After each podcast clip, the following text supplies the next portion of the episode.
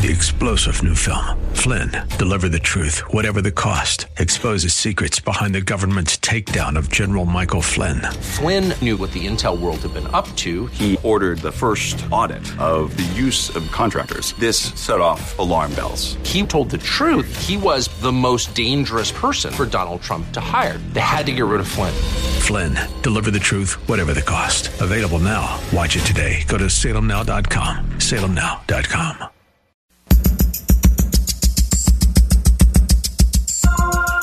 Live from Northern California, it's Lifeline with Craig Roberts. He's the host of Northern California's longest running conservative talk show. He's a man with a message, a conservative with compassion. He's Lifeline's own Craig Roberts. Welcome. Good to have you on board for this Tuesday edition of Lifeline. It is the 14th day of November, and boy, just got Thanksgiving barreling down on us. Christmas will be here before you know it. I'll get you a complete list, by the way. I know Miles likes to go out and do early holiday shopping, and so, you know, uh, car color engine size. I'll get all those details as soon as I can because I know you want to try to get a bargain there. You know, a little early holiday shopping. it's going to take a huge bow to put that underneath the tree, no doubt. Well, at any rate, welcome to the show. Good to have you with us, and uh, we've got a lot to talk about on today's program. We will get into a bit of a holiday spirit later on when we talk about the importance of family traditions and hospitality during the holidays. Amber Clark is going to join us a little bit later on. It's going to be a fun segment and hopefully an encouraging one to you and your family. We'll get to that discussion a little bit later on. We'll also get um, a quick update with our friend Brad Dacus from the Pacific Justice Institute. You've been watching the alarming upspike in anti Semitic behavior uh, this is not only taking place, of course, across cities all over, but even on the college campuses, as you may be aware. Is anybody doing anything about it? Well, uh, you'll be encouraged to hear that the answer is yes, absolutely. And Brad Dacus will have a full report for us coming up later on in tonight's show. But I want to lead off with a story, and we had followed for you some time ago a proposal that was making its way through the California State Legislature, AB 710, that was a direct attack on on pro life centers across our state and, and seemingly not content uh, to codify abortion into the California Constitution, make it available on demand, create an environment where people can engage in even abortion tourism to California, uh, and then, of course, targeted attacks against uh, organizations like Real Options here in the San Francisco Bay Area. Now we've learned that in San Diego, a supervisor down there is taking aim at the county's 16 pro life pregnancy centers. She calls them fraudulent. Wow. Let's get some details from Greg Burt, Director of Capital Engagement with the California Family Council. And it just seems, Greg, as if it's open season. And I always find it ironic that these people that purport to be pro choice seemingly or anything but. It just seems as if they're all about if you if a woman runs into a situation where she has an unplanned pregnancy, it's off to the abortionist, no options allowed. Dare you suggest that she could carry the child to term, put it up for adoption, carry the child to term, keep it? Those kinds of concepts they don't even want to discuss. So much so that anybody that even dares mention them ought to be shut down. It's shameful. No, it is. Uh, hey, Craig, thanks for having me on. Um, yeah, it, it, seems like that this year they tried at the legislature level to uh, introduce a piece of legislation to, you know, put together a campaign to let the world know how bad these pregnancy care centers are, and that failed. Um, and so now we have them uh, starting at a, a county level. And so what's happened here is uh, supervisor down in San Diego. Her name is Tara Lawson Reamer. Uh, she introduced um, a an, an, agenda item uh, last week uh, that does a couple things. First, it tells the uh, county attorney to put together a lawsuit to see if we can close down the 16 pregnancy care centers uh, in that county. Uh, and and then she wanted to put together a social media campaign to include billboards and ads on social media to warn the public about these terrible pregnancy care things. And she calls them it seems that their major crime is that they are offering women who have unintended pregnancies, they're offering them help, but they're not offering them the full range of what she calls reproductive health care, which means they don't offer abortion. And that is a crime to her. She says, and I'm quoting here, they are fake centers pretending to offer reproductive health care and advice to women, luring unexpected women into their doors with misleading information. Right? No, they're they're actually operating uh, these centers, offering you know just a couple years ago they offered fourteen million dollars in free services, supporting women, and but by supporting them by encouraging and providing information and supplies and support so women could have their babies, right, and not abort them. Um, and so she can considers this some type of crime, uh, which is is really uh, she wants to use the government, weaponize the government, and and go after a nonprofit who has no government support at all. Go after a nonprofit because she doesn't like the message the pro-life message this particular organization is giving. Well, I tell you what, if we're going to work with her line of thinking, then let's turn the tables and say, okay, fine. Then we're going to sue every Planned Parenthood across the entire country, or let's start with the state, uh, for failing to provide the totality of reproductive options, including adoption services, prenatal care, the whole gambit, uh, so that exactly. we can we can say, hey, you know, what's good for the goose is good for the gander. I mean, I. It, it just I just find it absolutely remarkable how disingenuous these people really are at the core. No, exactly. Planned Parenthood. Well, that kind of that kind of uh, name makes it seem like you actually help people plan par- for be- to be parents. But if you go to a Planned Parenthood, you're not going to get any help with actually having a child. They only uh, are interested in helping you if you're there to end the life of your child, right? So how deceptive is that? But you know, um, and what I find the most appalling is that the the broad brush accusations that are obviously false. I mean, clearly false. They're saying they're not licensed. Well, if you just look at the the, the clinics in San Diego, of the 16 pregnancy care centers, 13 are medically licensed. They have medical professionals with medical licenses providing, you know, professional help uh, for these women, and they they are willing to white slander them all. And the, the sad thing is, the press simply quotes them.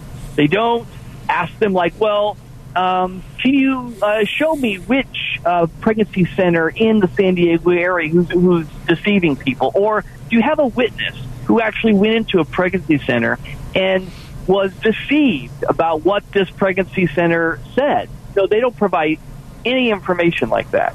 And the press just simply quotes them uh, which is very frustrating that the press is not doing their job. Well, the other the other interesting piece of irony here, Greg, uh, that I think shouldn't be lost on any of us, and that is, given the vocal positions that we see, the protests, the legislation, the efforts such as uh, what the uh, supervisor in San Diego County is attempting to do, the lawsuit against real options here in the Bay Area, and and and right. before that, the San Francisco uh, pregnancy clinic uh, back in history. Uh, you know, the the irony is they act as if somehow abortion is this big secret that women are not familiar with or aware of. I mean, uh, where, where is the sense of respect for women that they think women are that stupid that they don't that they need to be told at every turn? By the way, abortion is an option. Of course, they know that. What they often don't know is that if they find themselves in an unplanned pregnancy and they're overwhelmed by it,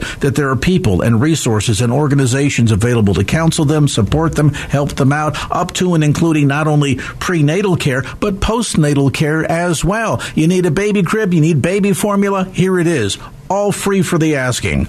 And so it really demonstrates that there is, I, I, don't know what else to call it, a hatred for life. I mean, I know that sometimes sounds like, you know, someone says, well, that's, that's extreme right rhetoric. No, I mean, uh, then give me a better term for it.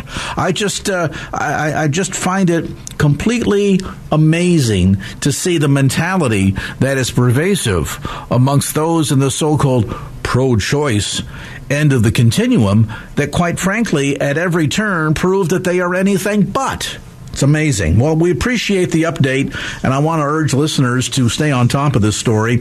You can get more information available online at californiafamily.org. That's californiafamily.org. Our thanks to Greg Burt, Director of Capital Engagement with the California Family Council for that update. Hey, speaking of updates, if you are a resident of Union City, there is a city council meeting tonight at 7 o'clock um, where further discussion related to the um, ill thought out, ill conceived proposal to install a third marijuana recreational marijuana store in Union City. We kind of figured out what the what the scheme is. You know, they're they're not permitted in Fremont, they're not permitted in Newark. So let's put one right near the Fremont border. We can attract a lot of business in town that way and get a lot of out of town tax dollars. That's really the strategy here.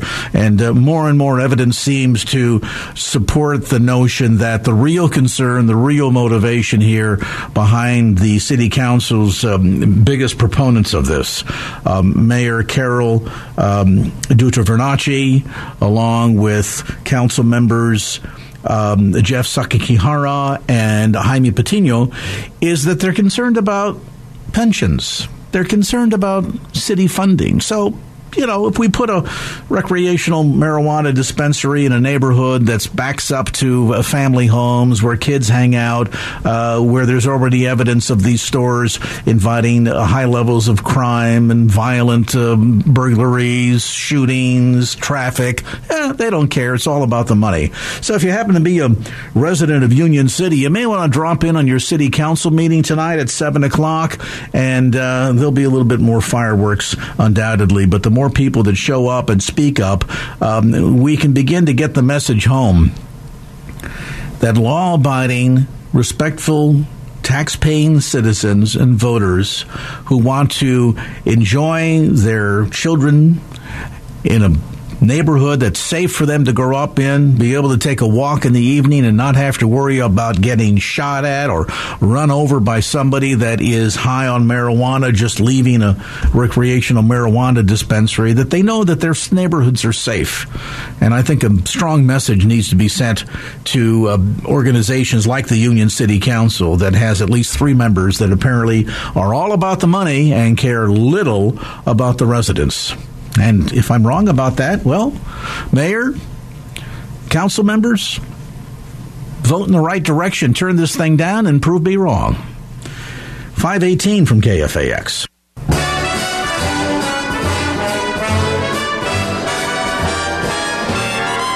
Oh, the weather outside is frightful, but the fire is so delightful. Since we've no place to go, let it snow, let it snow, let it snow. Well, I guess you could argue that uh, old Blue Eyes there singing more of a Christmas song than a Thanksgiving one, but you get the idea. It's that time of the year, the holiday season is upon us, and it's an opportunity for us to not only gather with friends and family, but to celebrate traditions and to open our doors and our hearts, maybe even to folks that are less fortunate than us, whether you're supporting an outreach ministry like the Bay Area Rescue Mission, or maybe simply inviting a neighbor that you know know has no family, nowhere to go, and have them come to your home either for a meal at Thanksgiving or Christmas, or how about just a little bit of tea and cookies? Well, it's easier than you might imagine. And to get some insights, we're joined by Amber Clark. Amber is a writer, a mom, and a wife, and she's got a passion to help bring back genuine hospitality in our homes, neighborhoods, and even communities. And Amber, great to have you with us today. Hi, Craig. Thank you so much for having me. I'm excited and I love the intro music. I know we have like a common bond with the whole uh, vintage thing. So. Oh, ab- absolutely. And and yeah. you know, uh, just to put uh, put a point on of reference for, for listeners, I, I'm I'm the type where, and I've and I've seen this happen. Maybe you've seen this in your neighborhood around Christmas time, right after Christmas. Your neighbor has taken their tree down and they put it out on the on the curb, and they've cut the thing in half, and it still has all the decorations and the lights on it. and I think, you know, beyond just the whole environmental slash economics of it, it strikes me as odd because in my family, a sense of connectivity back through the generations has always been so important. Uh, there, there is a delight that I get when it comes to, for example, at, at, at, at Christmas time, and the same thing is largely true during Thanksgiving, to take the boxes down out of the attic and to, for example, at Christmas, open up a manger scene that was the manger oh. scene that sat underneath my great grandmother's Christmas tree clear back in the early 1930s. My goodness, I mean, it's coming up on 90 mm-hmm. plus years old, and it's like greeting old friends. And I think to be able to celebrate not only the connectivity to past generations, the, the sense of the rich warmness of those traditions, and to open your home to hospitality. What a joy. But sadly, that, that sense of, of connectivity and, and tradition, I think, Amber, is beginning to, to disappear, even to the notion of, well, what are you doing for Christmas? Oh, it's just us. Well, don't you have anybody over? No, not really. I mean, it's, it's almost become kind of a bah humbug, hasn't it? Yes, it really has. I can't tell you. I've had conversations uh, in the last couple of years with people, and you know, some of the comments I've heard of are just, I, I'm just trying to get through the holidays. I just can't wait until it's done. You know, that kind of thing. And oh, that breaks my heart. this isn't, you know, Jesus didn't come down to earth as a baby, you know, at Christmas, um, so that, right, we could just kind of struggle bus through the season. Um, this is a real opportunity, especially for those uh, who are followers of Christ, to embrace the season and also bring people along with them. So important. It's just a great opportunity, um, really, to show hospitality um, to the world right now because they're hungry. We know we're in a loneliness epidemic. We see the headlines. Um, you know that the state of New York has actually hired a loneliness ambassador? Somebody to actually, you know, look into the situation. It's very real.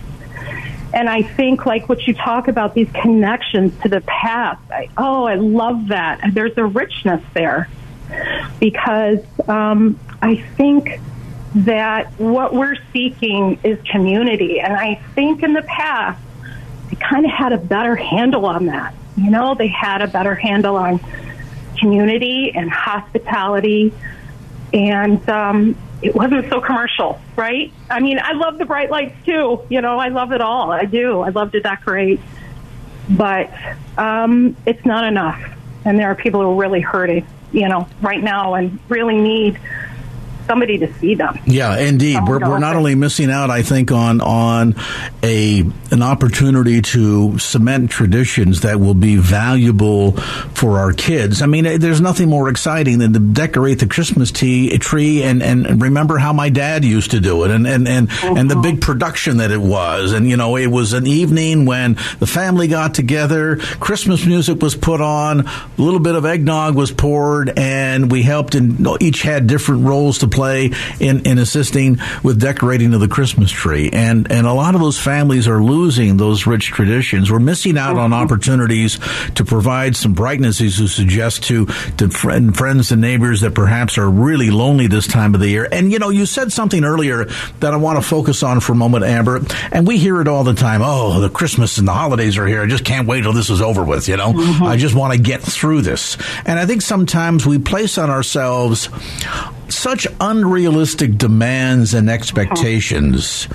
And we fail to, I think, really celebrate many aspects of this as the, the, the simpleness of the season. You know, I, you might have a friend or a neighbor, um, somebody in your family like me that goes all out and decorates the house that everything that has, you know, that stands still in the house either has a light on, attached to it or, or maybe, maybe, maybe a, uh, a, an ornament hung from it or at least some tinsel, right?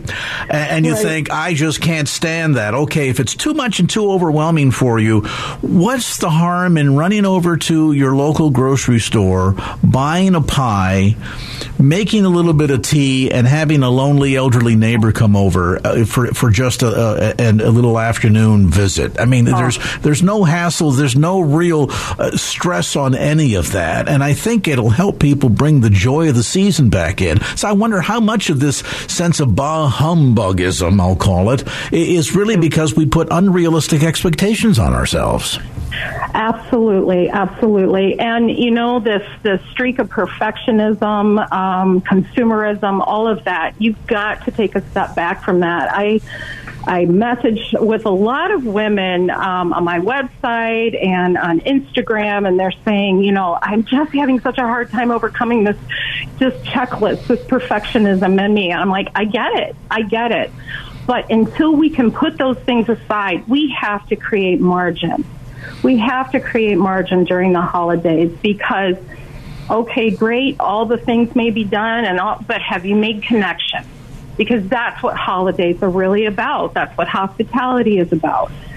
That is what our um, culture, society is so hungry for, is just to be seen, to be known. And I love that you give the example of get a pie and, and do, you know, make some tea. Tea time is my all time favorite thing. Um, I love to bring ladies um, around the table, and it is, it's so simple. Just walking across the street and saying to a neighbor, come over, just come for an hour, sit down with me, let's chat. What an amazing thing. And it, sounds so simple, but it is countercultural people are just blown away, especially in neighborhoods when we take the time, you know, to just really reach out, just spend an hour with somebody. But you've got to put the other stuff aside. We have to remember it's great, it's fun, but we need to use this time to make real connections. And the, and the thing is, is it's feeding our own hearts too.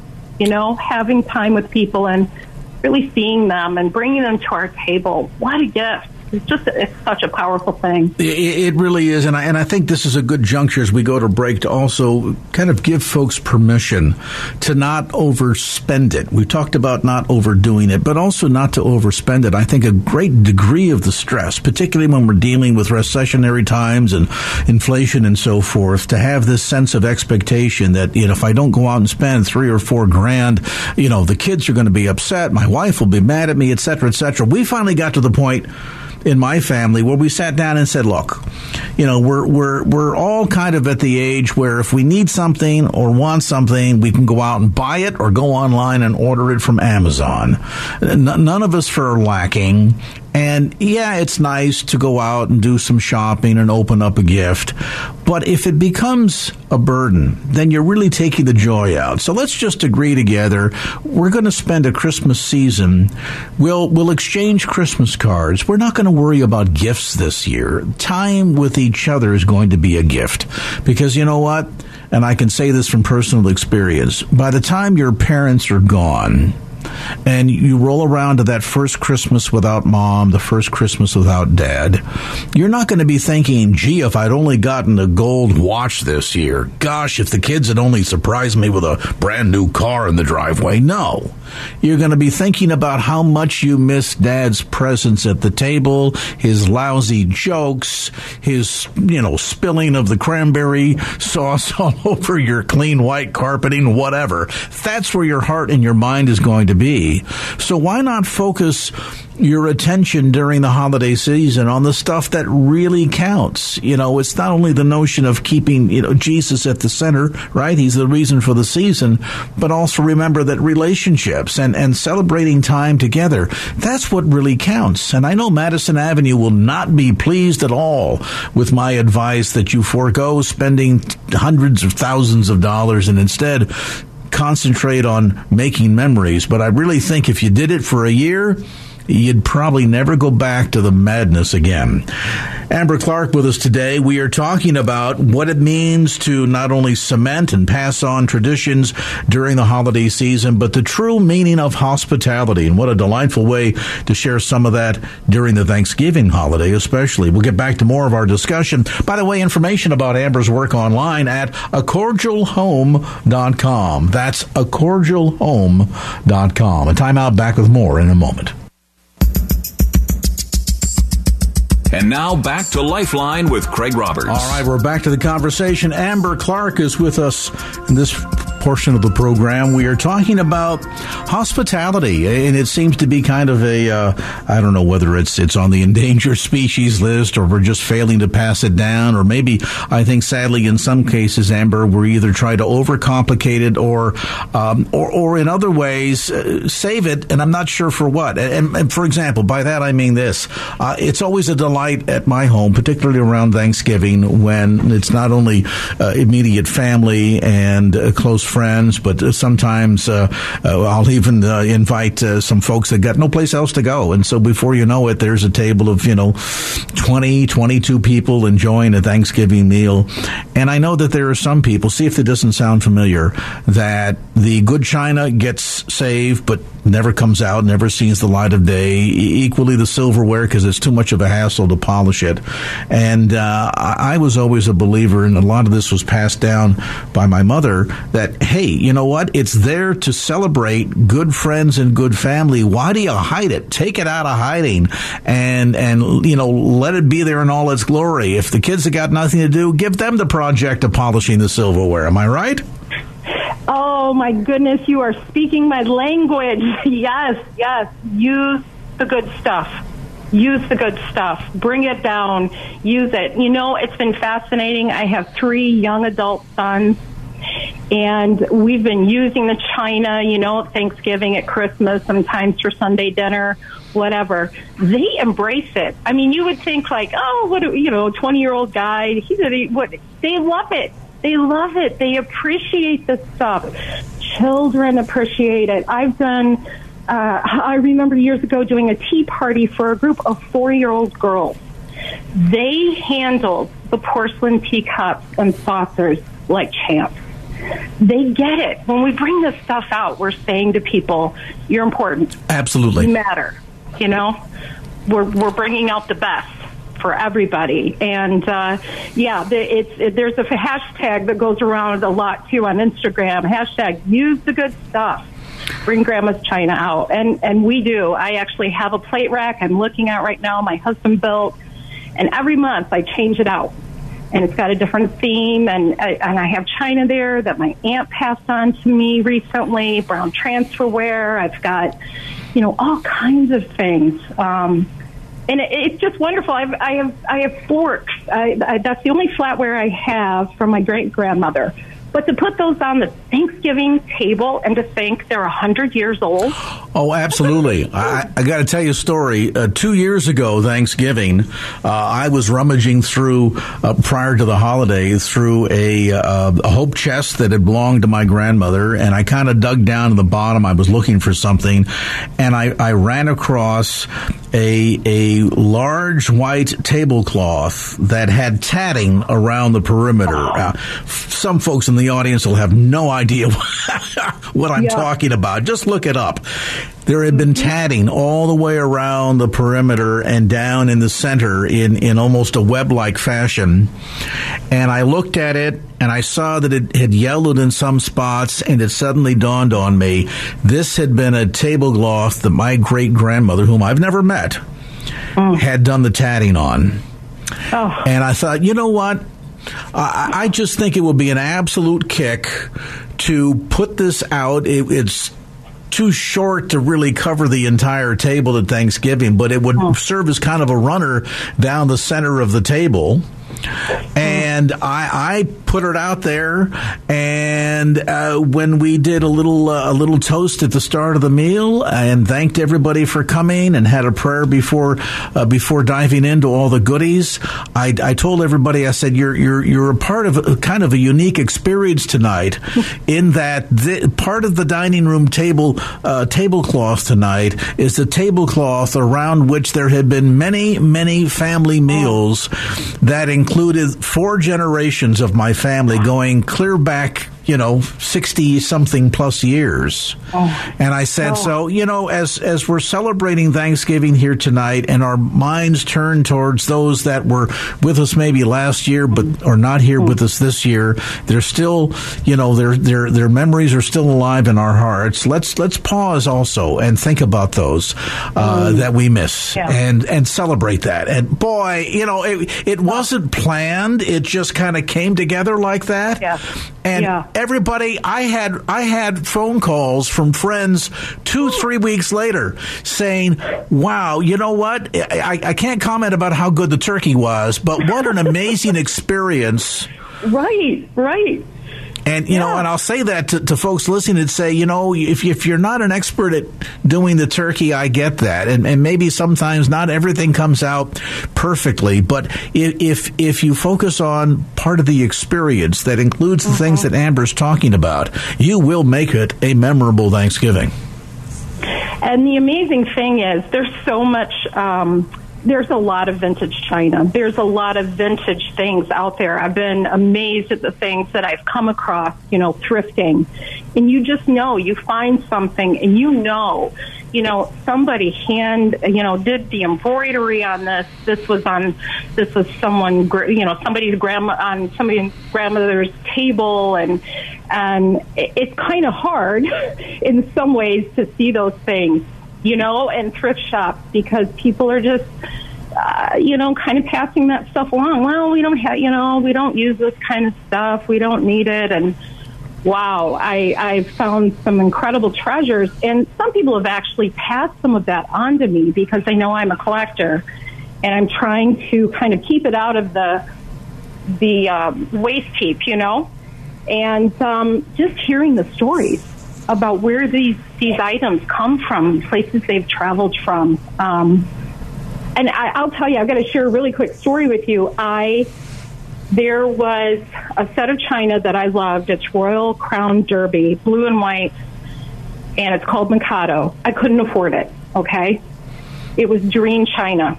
I had a friend. Her mother was a collector. Her mother passed away and we met up. She said, I've kept some pieces, but I need to let some things go. She brought like five boxes of china.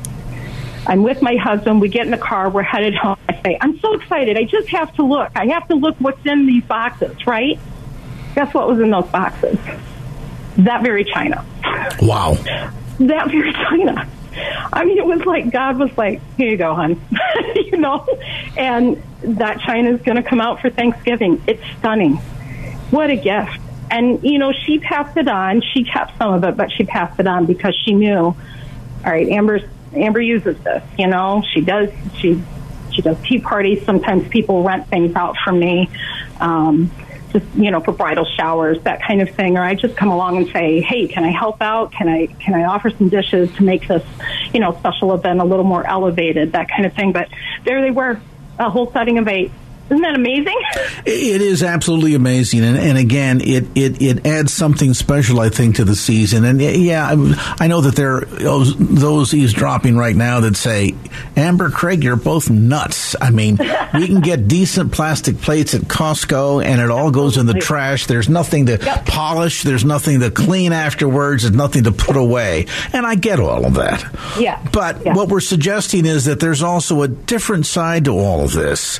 That yes yes, takes a little bit more time, takes a little bit more effort, but the way in which it celebrates people and will cement memories that your kids will carry with them forever. And I think there's something to be said It's sitting down at a dining room table and saying, you know, like in my case, I have never met my great grandmother. But that mm. night, in a sense, she was present uh-huh. at that table because of the tablecloth.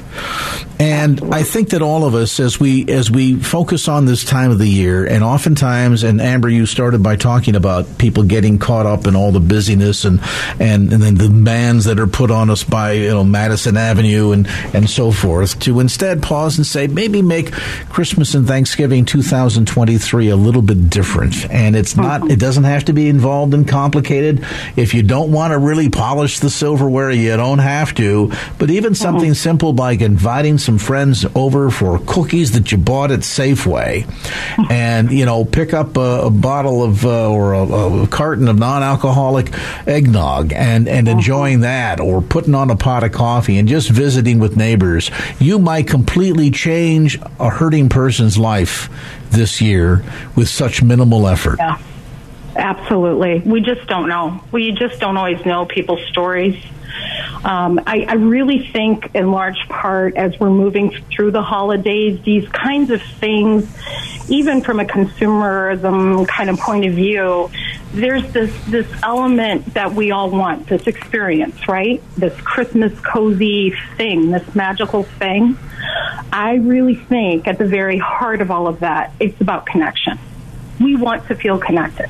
We want to feel like we're all together in this, a part of something bigger, a part of celebration. And, you know, that's the other element to hospitality for me is using celebration really as a ministry, really as a way to come alongside and encourage people, encourage my own heart. Absolutely, and especially this time of the year when there's a focus on these things, and you might have neighbors that come from a different culture that they don't normally celebrate Christmas. This is all right. new to them, perhaps, or they don't decorate the house or anything of that sort. And yet, having them come over to your home just for a brief visit uh, might give you an opportunity to really bless them in a significant way. And again, as as Amber suggests, it doesn't have to be anything crazy or involved or over the top, but just making those connections.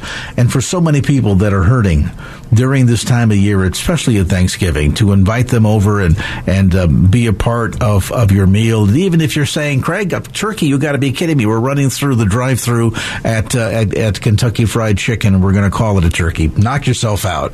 Just so long as you're making memories, spending time together with family, and doing what you can to really expend true hospitality. Amber, I have a feeling we're going to be talking again before the holidays are over with. Thank you so much for the visit today. Find out more about Amber and her work online at acordialhome.com. That's acordialhome.com. And thanks so much to Amber Clark for being with us in that segment of Lifeline. And now back to Lifeline with Craig Roberts. All right, welcome back to the conversation. Well, pretty amazing today if you watched any of the news. Um, Estimated crowds of about 200,000 showing up in Washington, D.C., um, not only standing in support of Israel, but calling out anti Semitism. And boy, that's getting to be a growing issue, uh, not only in hotbed places, obviously, like the Middle East, but even here in the United States. And to see some of this violent backlash, I mean, you know, I, I, I realize that there's probably some blame in respect to um, overreaction. Um, from a political standpoint that that those who are supporters of Palestine as well as those that are supporters of Israel can be accused of a lot of rhetoric and name calling and things of that sort. But when you look at how Israel was suddenly and secretly attacked in the middle of the night and innocent men, women, and children defenseless so in their beds at home in their beds sleeping were gunned down, homes set on fire I mean, 1,500, 1,600 people brutally murdered. Israel responds to defend herself, and everybody is upset. And of course, it has gone um, way overboard, giving rise to incidences of anti Semitism, even on college campuses. Let's find out more about what's been going on. Brad, pardon me, Brad Dacus joins us. He is the founder and president of the Pacific Justice Institute, constitutional lawyer himself, and counselor as always. We appreciate getting some time with you. It, it's been very troubling to see the rise in anti Semitic rhetoric, particularly on college campuses. Yeah, Craig, this has actually taken uh, Americans by surprise, uh, shocking the average American uh, to see our prestigious universities, in particular, seemingly to uh, bowing the knee to these radical pro terrorist, pro Hamas demonstrators yelling and chanting uh, from the river to the sea, which means exterminate all of Israel. Uh, and even other language implying and, and talking about basically killing all the Jews. Uh, this is the, the rhetoric being chanted at these universities um, across the country. It's not just one or two. These are universities across the United States. Uh, and, you know, while you know, many of these students are immigrant students that are allowed, were given the grace to come to the United States with a visa, visa and student visa. Um, many of them are actually people who uh, whose parents came here, uh, who who live here, who maybe are citizens of the United States, and yet have been very openly hostile to Jewish students on campus uh, at a very frightening level, and even Christian students who dare to defend the, the Jewish students and uh, their uh, opposition to terrorism. You know, what's particularly frightening is uh, down through the years, I've had the privilege of interviewing a number of Holocaust survivors, people who escaped the brutality of pardon me, Nazi Germany, um, post World War II, and found refuge in the United States. And they came here to not only protect their life, but to start a new life they thought this was a country where they would be protected, and to see that that barely two generations following World War II, some of the the same kind of anti-Semitic rhetoric that was prevalent in the Nazi Party in Germany is creeping back in and happening right here at home in the United States is is disturbing and troubling to a very great degree. Yeah, it, it, it is because of the massive level of it uh, among not just one campus, but many campuses across the country. There's just a long list of, of colleges where have these they have these large mob kind of demonstrating, harassing, threatening, uh, vitriol against Jews. But also, we have to take note of the fact that uh, many professors are signing off on this. Leftist professors. It's very indicative now of exactly who is controlling especially these Ivy League universities. You know, uh, Columbia University had over a hundred of its professors sign off on a letter justifying uh, the Hamas and what the Hamas did to the Jews in Israel. This is horrific, unbelievable that we have this much vitriol, racism, anti-Jew, you know, anti-Semitism, um, hatred in professors that are teaching our leaders of tomorrow. Uh, it's it's a, a, such a high concern. We at Pacific Justice Institute have made a public pledge that we, through our offices, 36 offices coast to coast, uh, have pledged to defend every Jewish student against any professor or any mob of students harassing them, threatening them at any of these universities, and we'll do it without charge, along with defending, of course, the Christian students who are uh, seemingly also harassed as well. And these com- campuses, these colleges and universities, they have an obligation, do they not, to protect students? I mean, I, am I'm, I'm all for a free exchange of ideas and the give and take, and you know, First Amendment rights. You know, the, the, that, that's without question. But allowing an environment to fester where there is outright hate speech, uh, students are being harassed to the point of even being physically attacked. Don't these campuses have have an obligation to protect those minority students? Uh, they absolutely do. Uh, they have an obligation, and in fact, that's one reason why a law firm uh, that we at Pacific Justice Institute salute and are and are offering to assist has filed a lawsuit against New York University just for that reason. And I think we're going to see other lawsuits filed against other universities. We at PJI expect to be a part of at least some of those lawsuits uh, assisting students uh, without charge. It's, it's this is this is the time though. The silver lining is this is the time when Christians have the opportunity to do what they didn't do in Nazi Germany. They can do now, which is to speak up loud and clear that we're never again going to allow this to happen and to stand by the Jewish people in the workplace, in the schools, and in the public square. We've got to do it. And uh, this Christmas time, I hope we, uh, we as a church and as Christians, uh, actively go out of our way to support uh, the Jewish people and this uh, tremendous, uh, horrific attack against them. Uh, on so many levels. And it's horrific enough to see what transpired a little over a month ago uh, there in Gaza, but then to see the same sort of hatred and vitriol find a place where it can grow and germinate here in America, uh, that that is troubling to the nth degree. And, and you know eh, whether it's it's it's pockets where we've seen cases of rise in you know the Ku Klux Klan in parts of the South, to anti-Semitic comments in in New York and college campuses and other places across the country. There's no place for this in America. That's not who we are, and we cannot tolerate this kind of behavior. And uh, is right. We need to be quick and swift to speak out and speak against it, and to stand up and support everyone. Now, does that say that you you you can't uh, have a heart for the plight of the Palestinian people? Of course you can, so long as it isn't to uh, exercise to the degree where now you're you're using a, a level of discrimination against Jewish people. And uh, again, when we see this rise of anti Semitism um, almost being stoked or encouraged on college campuses, we need to call it out.